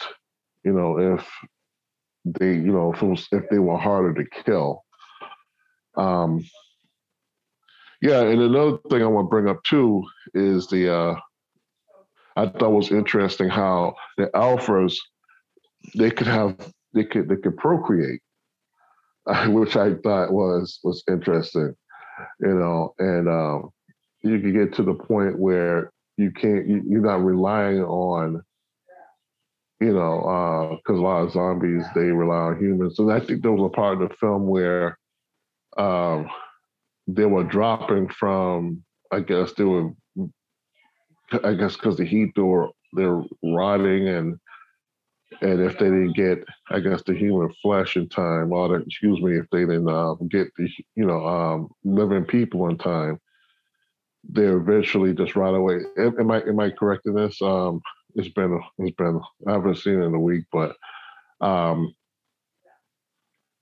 you remember? Do you remember what scene I'm talking about where there was a scene where there was like there were piles of people, uh, you know, the the zombies, like they kind of like just decomposed to the point where they are disintegrated. Right. You remember that part? Yes. Yeah. Now so, I, was, so, I was wondering though when I was seeing that is that they decompose if they don't get access to human flesh, to eating human flesh. Mm-hmm. I think it was that might be a reason why.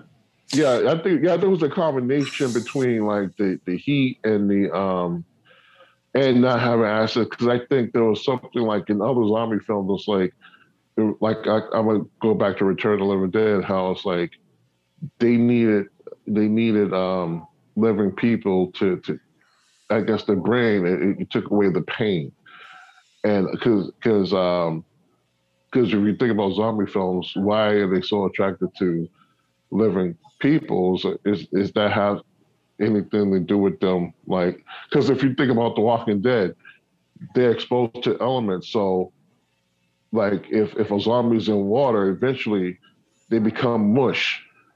you know what I'm saying? So so them them them eating living flesh, is that their way of kind of like uh kind of protecting them from, you know, continuing to rot and stuff like that because they are dead people.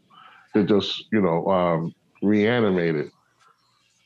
So, so, so, so to me, like them being able to procreate, you know, um, they could kind of, uh, they could kind of increase their numbers instead of just riding away and, you know, they're not really reliant on and they're becoming stronger too. Looks like the alphas are, are much stronger.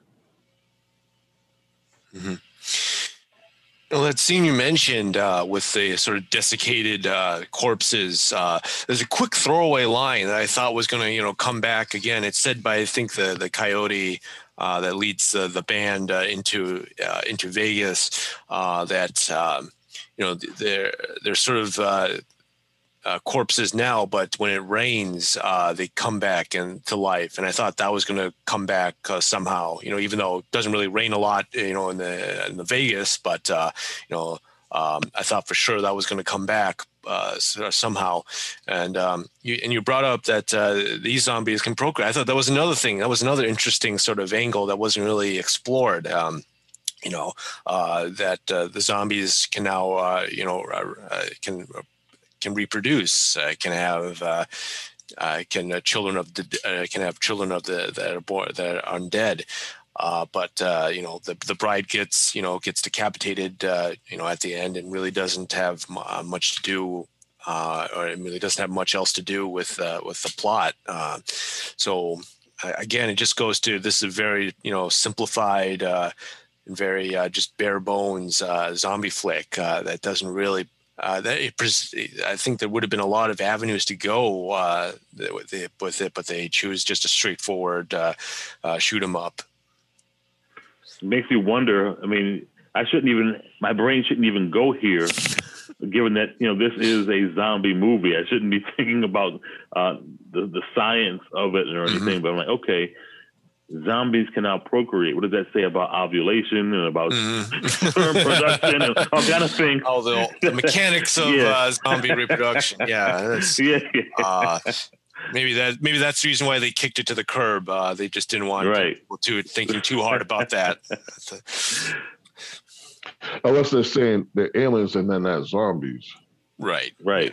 Yeah. Right. You know what I mean? Because like in the beginning, that's what they started you know, there's like, oh, you know, the whole the, the took the whole story about Area 51 and mm-hmm. you know, um, saying, okay, this is where this this uh, whatever they had in their um, you know, in their tank, you know, um, they kind of you know uh, hinted at and um, how it just moved much different. That's probably why it could move different from zombies. So, um, so there are some Alien. That's like it seemed like there's a lot of things that were interesting, interesting, uh, you know, tidbits in here, but they went on unexplained. So, so, so, uh, definitely. I don't know uh, whoever wrote. Does anybody know who wrote this this uh this film? It's uh, it's Snyder's story, but uh, there's other co-writers, and uh, you know, but he did he did have a hand in the script, uh, at least if oh, uh, the credits are to be uh, you know to be believed. Uh, so it is, you know, yeah, he did have a huge hand in uh, you know crafting uh, the story and the script. Yeah, because I'm I'm wondering, did did they go in like saying, okay, we're just gonna throw this interesting stuff in there, but it's basically a, a shoot 'em up, or you know, was the plan was to knowing ahead of time, okay, we're going to have some animation stuff to kind of add to the story.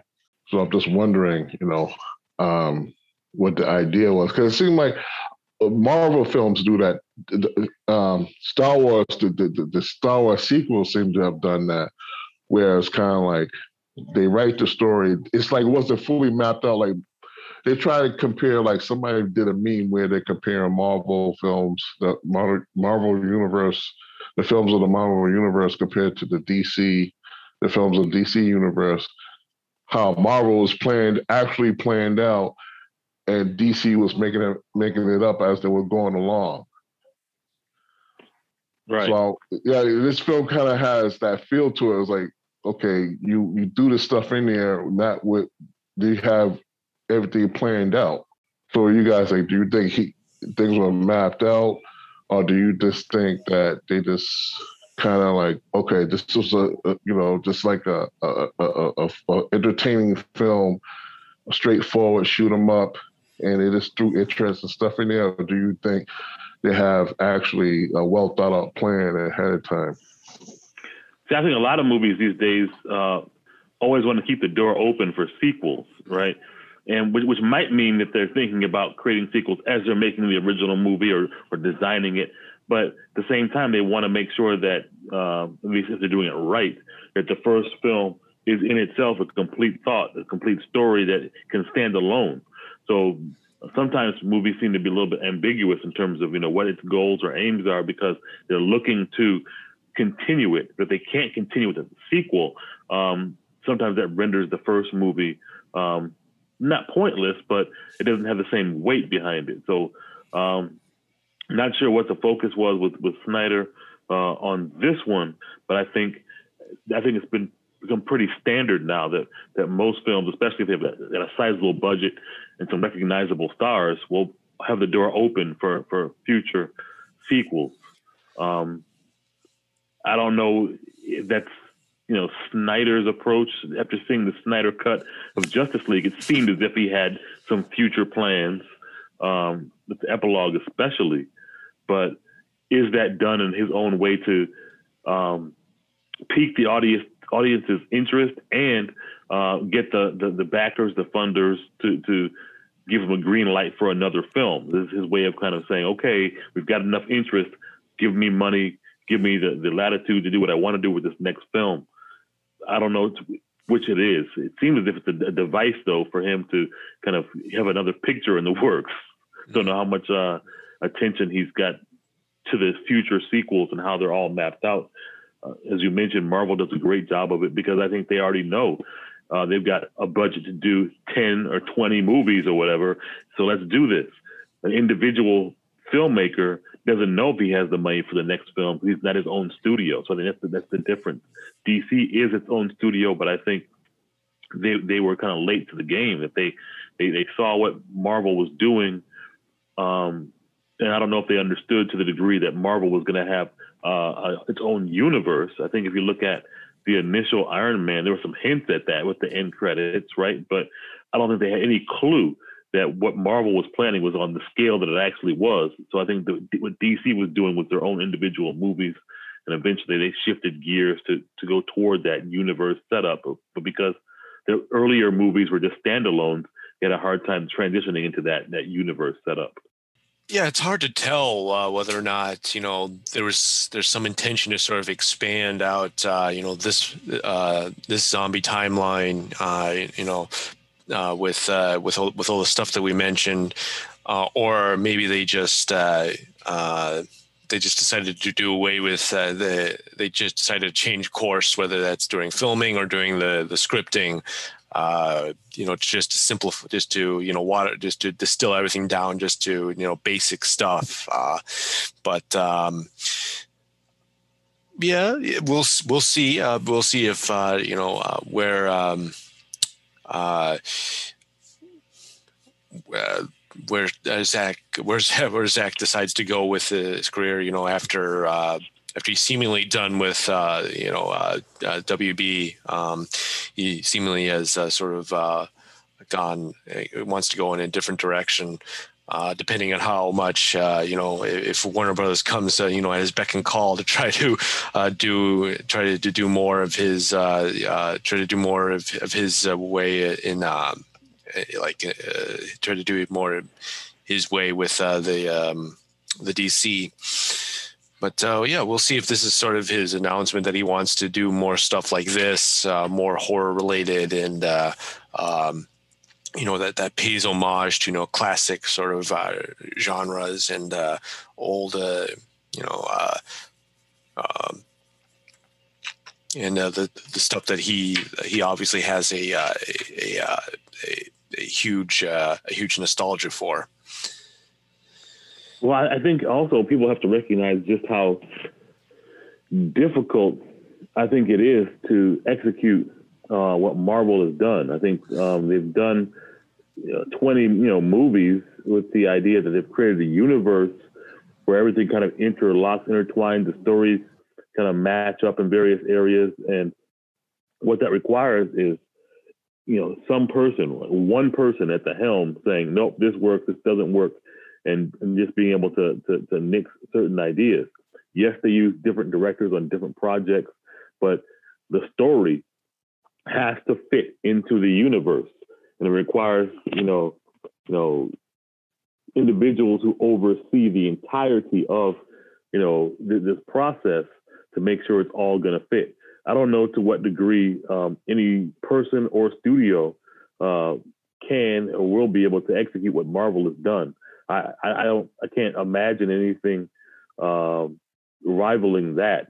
it, it, it's extremely intricate to, to, have all this stuff work um, from the, the, the, timelines of things happening in the movies to you know, even just getting um, consistency with regard to, to actors playing the roles. I mean, everything is difficult, and then the timing of filming all the stuff too right? So it's one reason why this whole pandemic threw Marvel off because they've got a sequence of movies. The movies can't come out of sequence because they're all tied to one another. And then it affects how they're going to shoot the next movie and whether or not you'll even have another movie for a certain character because this character is getting old now or whatever. You know, so all these contracts, the, the sequence of shooting, the storylines ma- matching up, it's difficult to create a universe that, that makes sense that the audience wants to see. So, yeah, the, I think what we've seen with Marvel is something that's going to be done once and once only. I even question whether or not the next phase or phases of Marvel can match what's already been done. Mm-hmm. Because at some point, there's got to be. Um, I think Feige has to lose you know, a little bit of his interest, or uh, maybe even lose his edge. I don't know if that will be the case, but I just I'm, I'm amazed at how they're able to, to weave all this stuff together. And I think to expect anybody else or any other studio to do it um, is expecting a little bit too much. Very ambitious to do that. Mm-hmm. Mm-hmm. No, definitely. Um, yeah, we'll see how uh, you know everything like pans out after you know pandemic after um, after everything and all the, and all the uh, dust has settled uh, to see what the, the results are. But uh, yeah, we talked about sort of failed franchises and uh, you know uh, you know non-starters. Uh, you know the most infamous being the Dark Universe. which is, was sort of just one of the casualties of trying to copy the Marvel formula without, you know, having the real um, having everything planned out to the letter of how to do that. And um, uh, so the whole my hope is that uh, you know uh, other studios, you know, Disney will keep on you know trying to turn out uh, you know uh, their uh, stuff, trying to expand out the. the Marvel Cinematic Universe, you know, that's their bread and butter. they, will try to do that, to, you know, run it into the ground. But hopefully, other studios will try to go back to, you know, smaller budgeted works like I, I, don't know what the budget of uh, Army of the Dead was per off chance. Uh, I don't think you, I can't imagine it was too well. Okay, maybe it was a in. Um, okay, maybe it was a little bit on the on the on the more expensive side, but something on the vein of uh, just uh, works that don't require you know huge amounts of planning and huge amount you know movie you know huge amount of other movies to tie into it in order to uh, know just standalones and um, that's sort of it seems to be what uh, DC will, will, will try to do from here on out uh, with their uh, with their characters and their superheroes. But um, you know, hopefully, other studios follow pat. You know, with non superhero movies, uh, you know, more you know. Uh, uh, more mid-budgeted movies that you know may, may not have a huge mass appeal, uh, but uh, they cater to certain audiences, and that's maybe that's hopefully the the best thing that could come out of it. Uh, coming, uh, uh, you know, having a, a, year of shut down theaters is uh, the studios will try to re- have the recoveries in a different way, rather than just trying to hold, you know, stay the course with franchise building. Final thoughts, final words. So.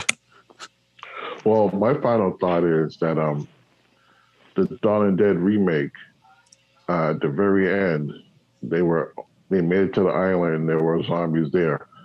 I would love to see Zombie Island.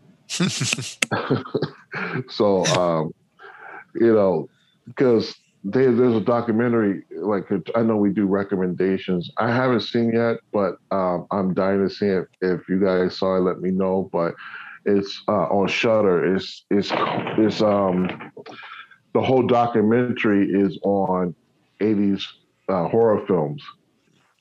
And um, there's a part one and a part two. Uh, I think it's called Something Darkness. Is this Darkness One and Darkness Two? Um, in Search of Darkness? there you go. In Search of Darkness. Have you seen it? The documentary? I haven't seen it, but yeah, I know I know what you're talking about. Yeah, I know it's. Um... I might have seen it. I've seen a bunch of documentaries on on Shudder I might have seen that one. There's several documentaries on 80s horror, well, not 80s horror, but horror in, in general. Um, uh, it's quite possible I've seen that. I've seen so much uh, on horror. I'm a horror geek, if you will. Yeah, I, I think it, it's relatively a new documentary, I believe, because I've never seen it before. So I, am guessing that it's new, but I would definitely, um, I, am dying to see that because um, it's just horror films in the 80s were just very fun thing to watch. Um, you know, and uh, when I say Zombie Island, that kind of harkens back to kind of like the 80s, you know, um, the kind of movies we made back then. And they were just fun films to watch. So definitely, um, you know, like I haven't seen, I'm going to check it out soon. But um, I would say let, us you know check out In Search of Darkness, uh, part one and two.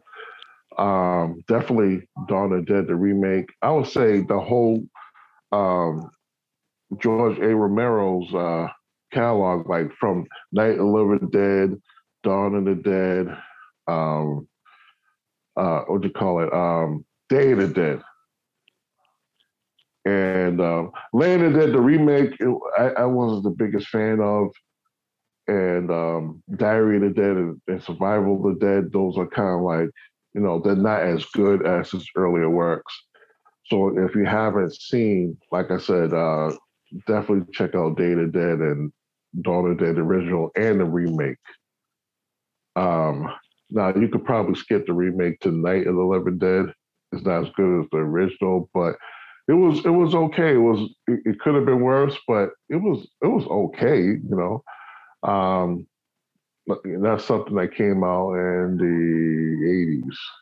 You know, uh, it's just one of those things that's you know uh, probably a uh, I, I, I don't know. I don't think George did. Is anybody familiar with Night of the Living Dead remake? Did George Romero direct that? Does anybody know? I don't know. Oh, okay. Well, anyways, you know, if if you could skip any any one of those, definitely, you know, skip that one and just see the original. And um, you know, in terms of uh, you know, storytelling and um I think it's better to have it mapped out ahead of time instead of like, oh, okay, you know, I'm gonna do this film and I'm gonna lead to all these interesting ideas, and just in case it gets it, it becomes very successful, we could kind of like you know um, expand on you know the stuff that we kind of mentioned in the earlier film.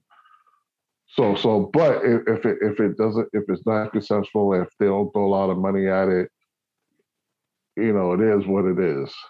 You know what I'm saying? So it's like uh I don't know. To, to me, I think it's better storytelling if you kind of know where you're going. You know, um, instead of just uh, if you if you're not if if you don't think you know if you don't think it's going to go anywhere else, it'll be nice if you kind of expand on it instead of just kind of like you know putting all these Easter eggs in and it doesn't go anywhere. It's not going anywhere. So um, that's just my my my conclusion to today. So, yeah, my final thought is is a lot like that in the sense that if you're going to have Easter eggs, you're going to have items in the movies um, that are supposed to lead somewhere or lead the audience someplace.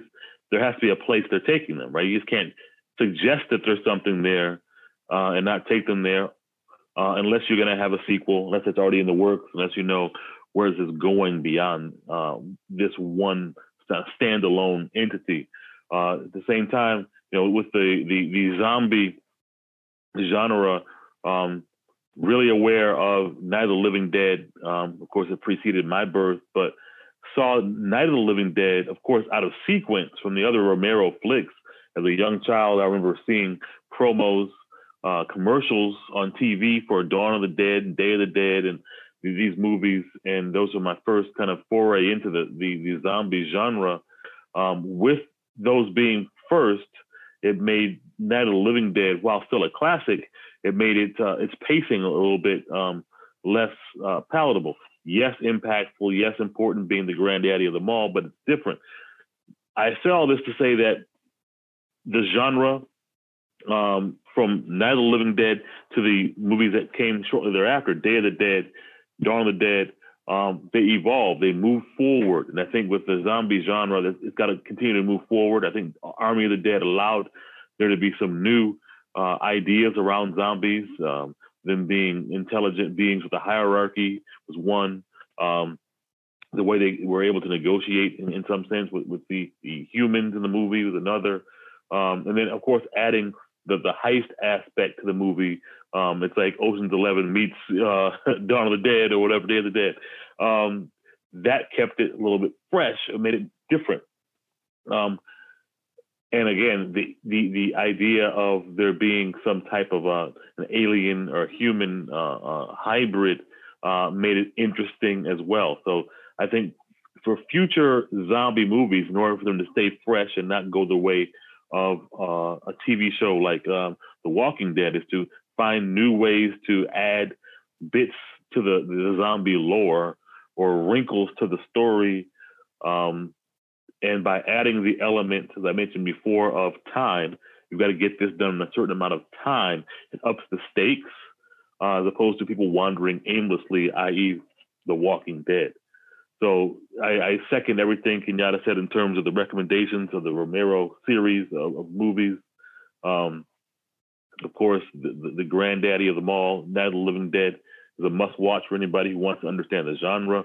But what made that movie important was, again, adding something allegorical to it or a social commentary to it, right? I think that the best horror has that element to it that it's got some uh, social commentary that can be um, gleaned from it, either from somebody who's aware of the times and, and the, the, the, the analogies that are being made uh, in, in, the movie. Um, again, that also ups it. So watch Romero's uh, series with that in mind, knowing that um, he's making um, statements about the world that he was living in, we were living in then, um, and hopefully future filmmakers will make similar movies that kind of weave through a theme of this is where we are. Yes, this is a horror movie, but it's making a statement about who we are and what we're going through right now. Right, right. And uh, so I have a weird recommendation. Um, so, you know, uh, a I, I even though this probably isn't the first movie that comes up, uh, probably when you're thinking of the modern sort of uh, zombie craze that uh, sort of uh, took place in the uh, you know mm, uh, 20, 15 years ago. I Am Legend with Will Smith, but my recommendation is to watch the director's cut of the ending of I Am Legend. Uh, I do not care for the theatrical version uh, actually too much. Um, it's fine for what it is, but I think what the original idea was is so much better. And I won't spoil it here. because I really do want people to actually see it, and I think that if anything, is is is much more in keeping with. Uh, uh, the original idea about uh, you know zombies and you know uh, uh, these you know the hordes of uh, of of attack this this force of nature that is unexplainable and inexplicable and just um, it's devastating, but it gives us sort of another sort of edge. And I, of course, I won't spoil it, but because I really do want people to see how much uh, how much better the director's uh, the director's vision of that movie. Uh, I uh, I don't remember the director's name, but it's uh, Will Smith's uh, you know solo work in I Am Legend uh that came out. God, well, you know, going on 14 years ago, but. Um, in terms of final thoughts, uh, yeah, as we've discussed, uh, you know, zombies have a huge, uh, you know, grip on um, on horror, and certainly it's been a staple of horror for you know ever since the late '60s, and uh, been a staple of uh, folklore for a lot longer. You know, uh, you know, for long on before that. Uh, but as good horror does, it reveals sort of uh, the boogeymen or the, the boogie people of uh, of what we're of what a society is afraid of at the moment, and I think that's what uh, zombies sort of do on a on sort of a very uh, super, you know, well, not superficial. Uh, that's not the right word. Sort of a visceral level is that we're sort of all afraid of this unexplained force of nature just coming in and uh, completely just uh, upending the world. And uh, you know that certainly happened last year, uh, sort of uh, with uh, the pandemic and the coronavirus. so, but um, I, I, think that you know as as good horror should do, it helps to sort of encapsulate our fears and explain them. Well, and explain them in a way that um, that other genres may may not be uh, may not even tempt. But uh, you know, Army of the Dead uh, is good. It's good schlock. I'll say that it's good schlock. It's uh, you know, it's a good uh, time if you need if you need time to kill for two and a half hours, yes, it will do that for you. It will do exactly what it says on the box. Uh, it'll give you a, a good shoot 'em up with uh, zombies, but uh, definitely, definitely delve in if you have not seen uh, sort of the what uh, uh, Snyder and the company are homaging here. Definitely see the you know the Grande Leon, George A. Romero's work, or the others that have. the other movies that uh, have sort of been popularized uh, with this uh, uh, with the recent zombie craze. All right, man. Yeah. Uh, well, one, one more thing too. I just want to because you mentioned I Am Legend, right? I do agree with you the ending, and I and I you know I kind of echo this the same sentiment that um, the, the, the director's uh, cut. The ending is much better, but I think what made that film a lot better, and I kind of mentioned this earlier, it was too much CGI. It, to me, it would have been much better if it was, like I said, the old school makeup, you know, that Tom Savini, you know, Tom, Tom Savini. makeup. We didn't yeah. mention Tom Savini at all. Well, we, yeah. we able to, we did, okay, we gotta get, we gotta mention it. Otherwise, we're gonna get we're gonna get yelled at online if we don't mention. Yeah, yeah, that would have made that film so much better. No, you're right. If, if it, yeah. It, it, was Will Smith starring in Roger Rabbit. Was what it actually was in terms of these cartoon uh, zombies. Right. right, right, right, right, right. Yeah, I mean, it was when uh, that's an exaggeration, obviously. Right. Yeah, yeah. but no, yeah, it was when CGI wasn't quite ready for uh, you know full body rendering. Uh, but but again, I I recommend the movie, but just just watch the director's the director's cut of the ending, which is uh, it's a big change, but I think it makes it puts everything in better context uh, with uh, the original director's vision. And uh, and also too the the whole uh, zombie genre also it kind of exposes uh, in terms of um, how people respond to like um, like not just apocalypse, but when we have to work together. It's like it's kind of like you're doing things when it's too late. You know what I'm saying? And then when it's too late, um, how do you respond then? You know what I'm saying? Like for example, like when everything's honky dory, you know, um, you know, uh, I guess we take that for granted and we kind of mistreat each other sometimes in certain instances, right? But when a tragedy happens, we band together, right? But when you kind of lose all hope, um, you know, I mean, people can turn on each other. It's kind of like sometimes they could be more dangerous than the zombies. I've I've seen like in, in The Walking Dead, in the case with uh, like Negan or whatever, you know, uh, the governor. Um, so that element, uh, it's, it's kind of here too in Army of the Dead, where you have, you know, people um, are busy still trying to make super soldiers and, you know, delving into things that are like what what, what business why why are we trying to make uh you know um we're dealing with nature. We're kind of like instead of working along with nature kind of like how we're supposed to like the indians and so on so on and so forth we're trying to manipulate in such a way to kind of ultimately what?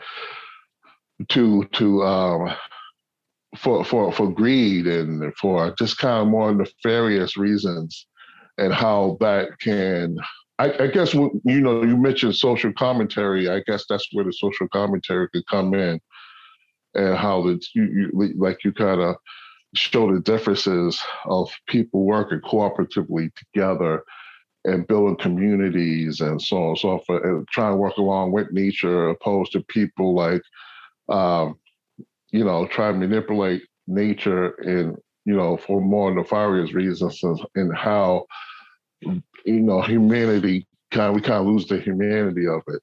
But, you know, humanity just in period, uh, you know, in general. So um, I guess that's just my addendum, uh, final thought. So.